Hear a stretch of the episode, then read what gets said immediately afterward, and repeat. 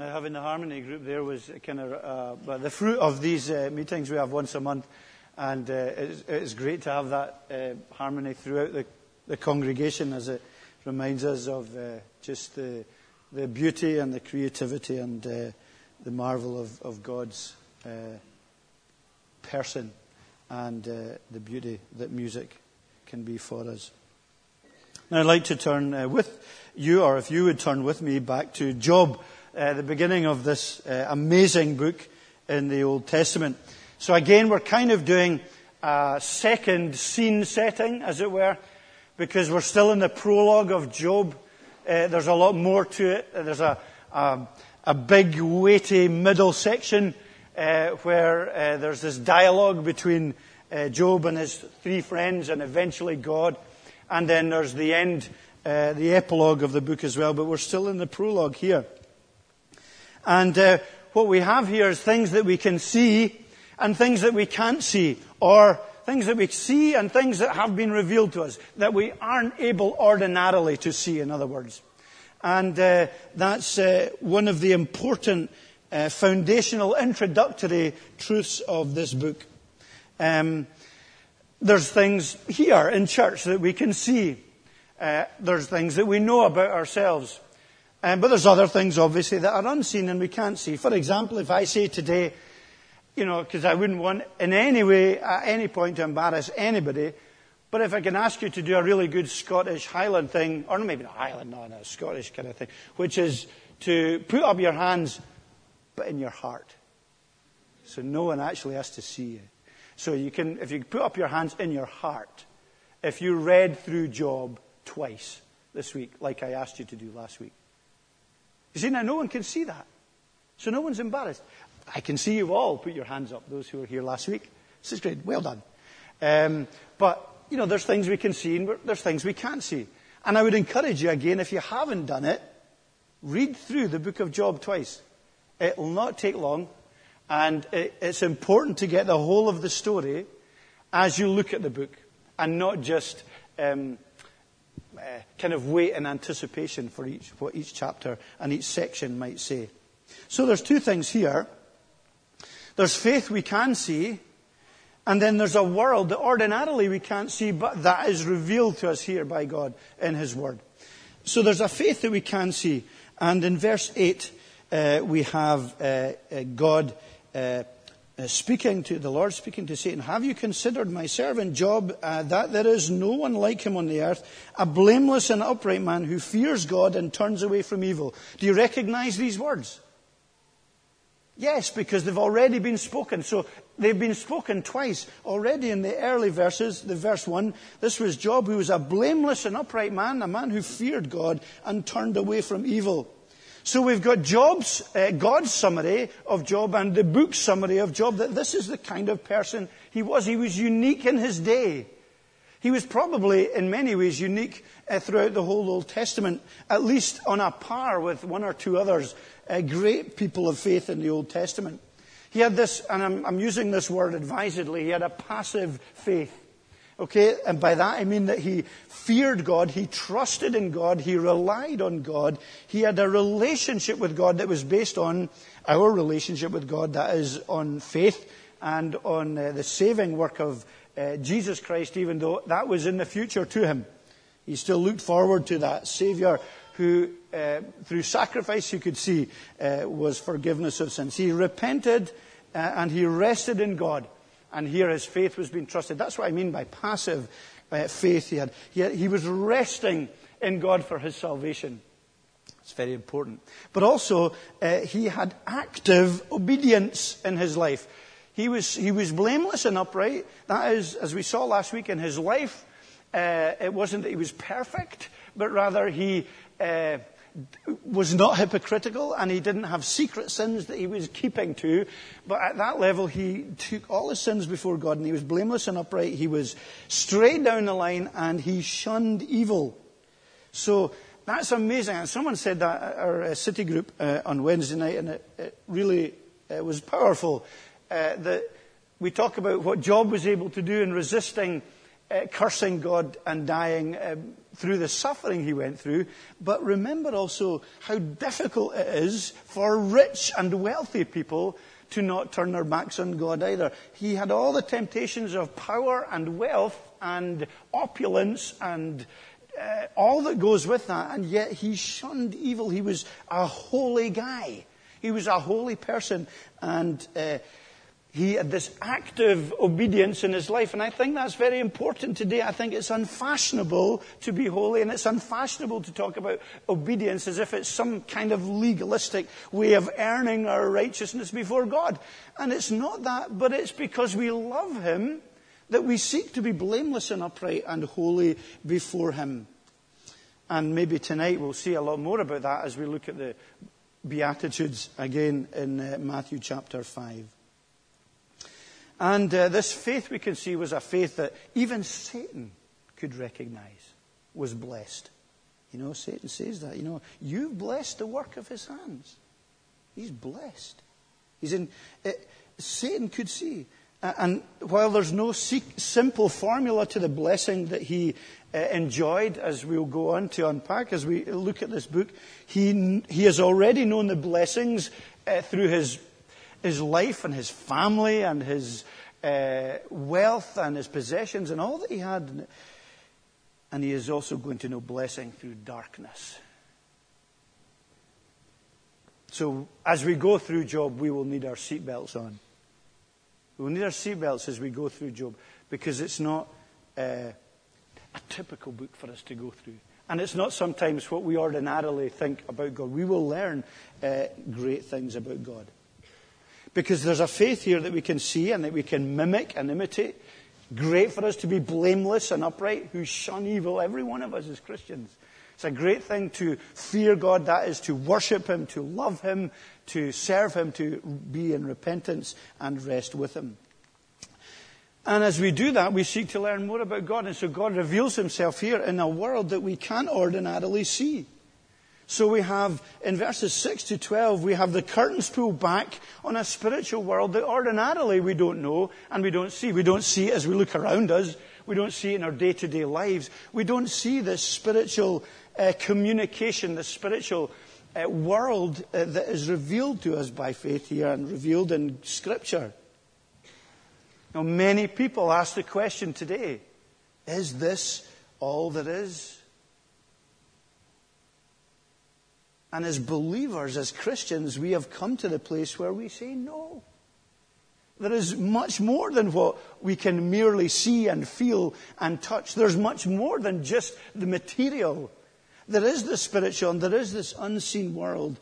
And here, at the beginning of Job, we are given this insight into the character and nature of God, but also his interaction uh, with Satan and with evil.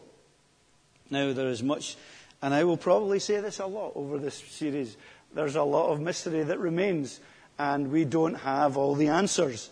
But nonetheless, uh, we have, uh, we are challenged by a good God here, and uh, a good God who faces and who interacts with malevolence and with evil. And also, as we widen our perspective spiritually, uh, through the whole of Scripture, we recognize that God is intimately involved in answering the problem of evil and, and suffering. And that is something we need to deal with, and because probably it's the most common question that people ask who are not Christians, who are not believers. How can you believe in a God who allows evil, or who uh, um, uh, commands or who oversees a world in which there is such evil. Now, again, I say there's no trite and easy answers to that. But we must face up to what Scripture reveals and what it says for our own individual lives and uh, for uh, the world in which we live. Because there's this dramatic dialogue that's going on here, uh, primarily between God and Satan. Uh, other uh, sons of God come into the presence of God. Uh, but there's this amazing dialogue.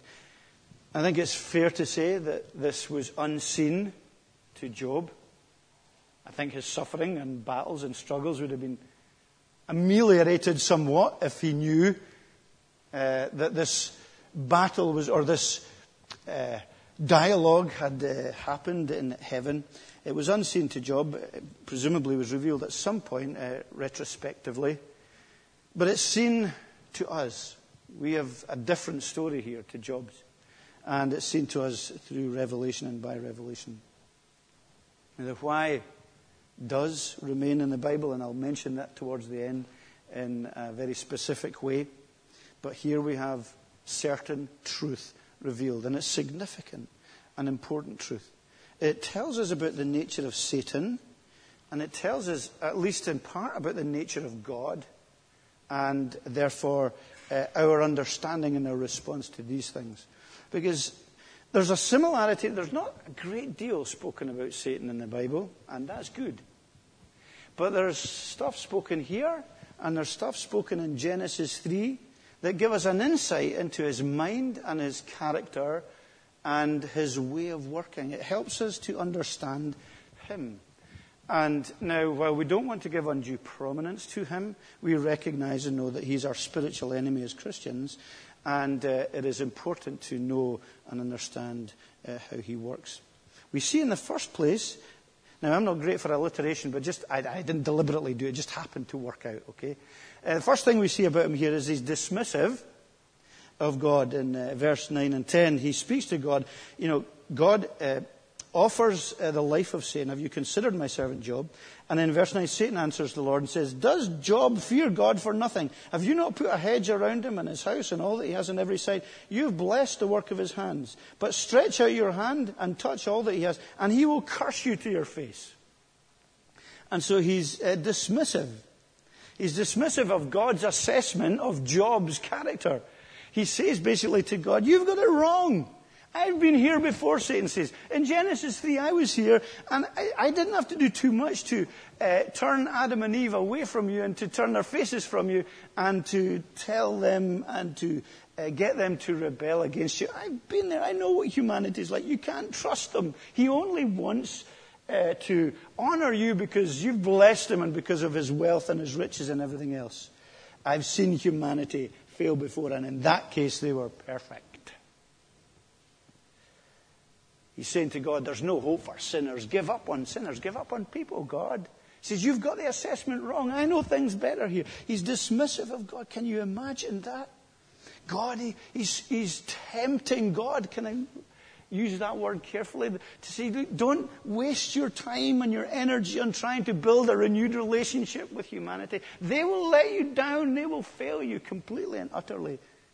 And he's dictatorial. Not only is he dismissive, he's dictatorial he tells God what to do. He says, you know, if you stretch out your hand and touch, man, Satan's here commanding God. He is wanting God to act like he would act. That's what Satan would do, and he wants God to do the same. And he is dictating to him. And he's also dictating to God the kind of response that Job would give. He'll curse you. That is what Satan himself would do. Dictatorial and he's divisive because what he is seeking to do is bring division between God and uh, his faithful servant and all those who believe in him by faith. With his whole being, he hates all that God is and he hates the love and he hates community and he hates faithfulness and he hates blamelessness and he hates uh, one who eschews and who turns away from evil. So he seeks to be divisive to hate and to separate. And he is destructive. We'll not really look at that today. Uh, but when he is permitted to act, he is ruthless. He is vicious. He shows no mercy. He is absolutely evil.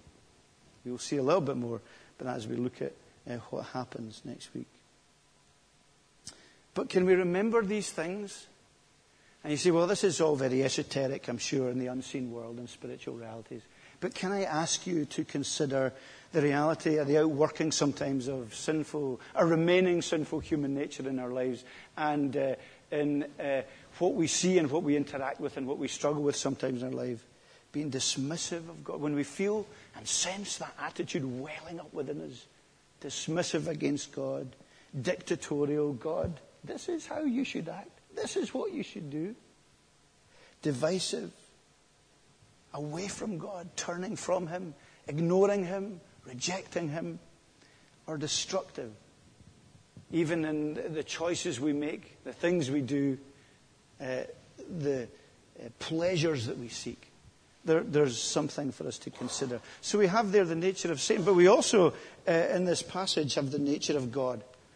And it's one that maybe we're a little bit uncomfortable with in 21st century Western civilization, uh, but it's one of unquestionable sovereignty. That's what we have here. We have uh, God revealed as unquestionably sovereign as the King of Kings and the Lord of Lords.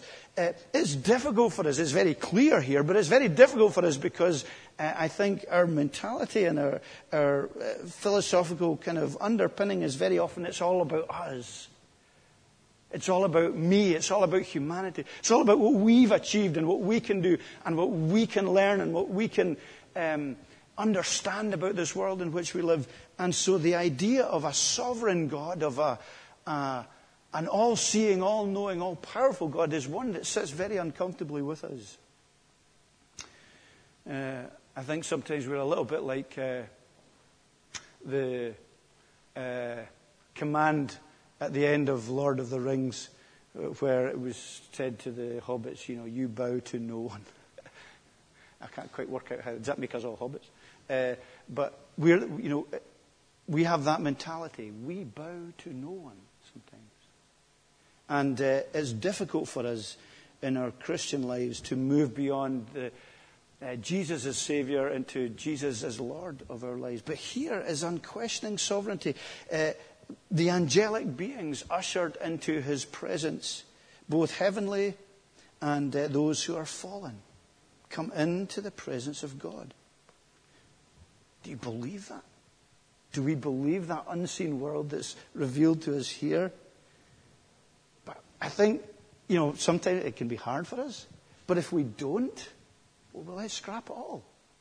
Let's get rid of everything. Because if, there's, if there is no unseen world, then there is no gospel. There is no divine Savior. There is no cross. There is nothing for us. Uh, we are purely naturalistic and materialistic in our understanding without this uh, reality that this is all there is. Let's just change one word. Is this all there is? And I do think it's important to challenge people sometimes about that uh, concept and that reality. Because I think deep down, many people recognize and know that this is not all there is. So God uh, is unquestionably sovereign in who he brings. It's clearly a picture of a throne room uh, before whom they stand. And uh, it is God who introduces Job into the equation. We saw that briefly last week. You know, have you considered my servant Job? God isn't reactive here. God isn't responding to some evil plot and plan that Satan has made. It is God who brings this test case before the throne, before the audience that he has. And uh, we saw a little bit about why that might have been the case uh, last week. God is in control. God has his purpose here. And uh, mysterious though it is, it should also for us have a degree of comfort because God is seeking to show the significance and the importance and the value of a living faith and how it can improve on, as it were, what happened at the very beginning. And it can be something that resists and defeats and overcomes evil. So God introduces Job into the occasion and God permits Satan to act. Now, I think this is very difficult. And I, I wouldn't shy from that reality. But I think a God that's great enough to worship, a God, a God that's sovereign and omnipresent, is also a God uh, who uh, is worth trusting in the things that we can't fully understand. But he permits Satan to act. And I think there's an important difference here Because Satan says, You put your hand on Job. You deal with him and remove everything from him. God says to Job, All that he has is in your hand. Job uh, is per, uh, God permits Satan to act. God says, not by my hand, but it must be by your hand. God is not the author here of evil, He's the enactor. He allows it to happen. He permits it within constraints, within, restricts, uh, within restriction, within limits. He's a higher purpose that we can't clearly see at this point. But evil is not sovereign. Can you see how important and significant that is, even if we can't understand why evil is allowed to remain, even though there's promises of its defeat? Uh, evil is not sovereign, evil is on a leash. Good overcomes in the story, which is why I think it's important to know the whole story. Faith triumphs. I'm saying it's not easy, but in our limited understanding, in our limited understanding uh, of goodness and in our fallibility, we simply need to recognize that this is the, the good God who is acting here and who is constraining and restraining and keeping evil on a leash in this instance. Now, this is a very poor illustration. I'll probably get it wrong. You know me well enough to know how bad my illustrations are. But they're important nonetheless to try and get across. The great difference between uh, someone, a drug addict, coming to you with a six inch needle and seeking to damage and uh, destroy your life, and between a nurse coming to you with a six inch needle uh, or to your child who is on your knee to give them a life saving injection. Now, that little child on your knee might look absolutely confused and in terror up at you as their parent when they see this knife, this this needle coming towards them. And you have to deal with that. And that is a hard place to be as a parent.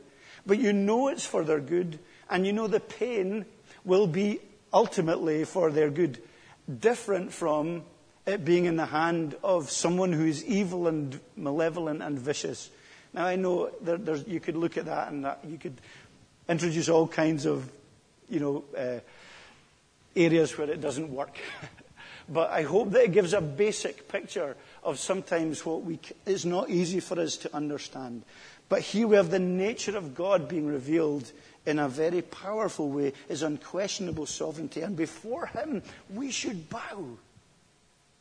Because if he is only a God we have in our back pocket, if he's only a God to whom, who is accountable to us, if he is a God who we will only follow and serve as long as he does what we want, then it will be very difficult for us to worship him.